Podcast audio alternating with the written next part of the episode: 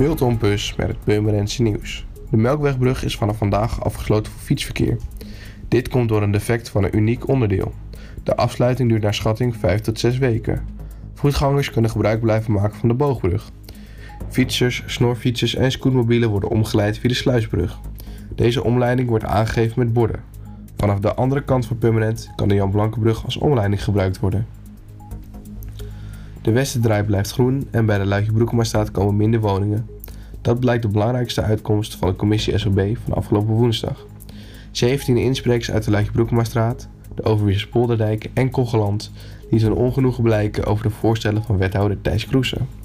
De meeste commissieleden waren het erover eens dat de locatie Westertrein niet geschikt is voor de beoogde bouw van 10 vrije sectorwoningen. Daarnaast vond de commissie de plannen voor 30 woningen bij de Luikje geen recht doen aan de huidige invulling van de locatie. Daarentegen waren de meeste commissieleden positief over de onderzoek naar de woningbouw op de andere locaties. De gemeenteraad Purmerend heeft sinds woensdag 4 september een vernieuwde website en een uitgebreide raadsinformatiesysteem. De vernieuwde site raad.purmerend.nl geeft op de startpagina algemene informatie over de gemeenteraad.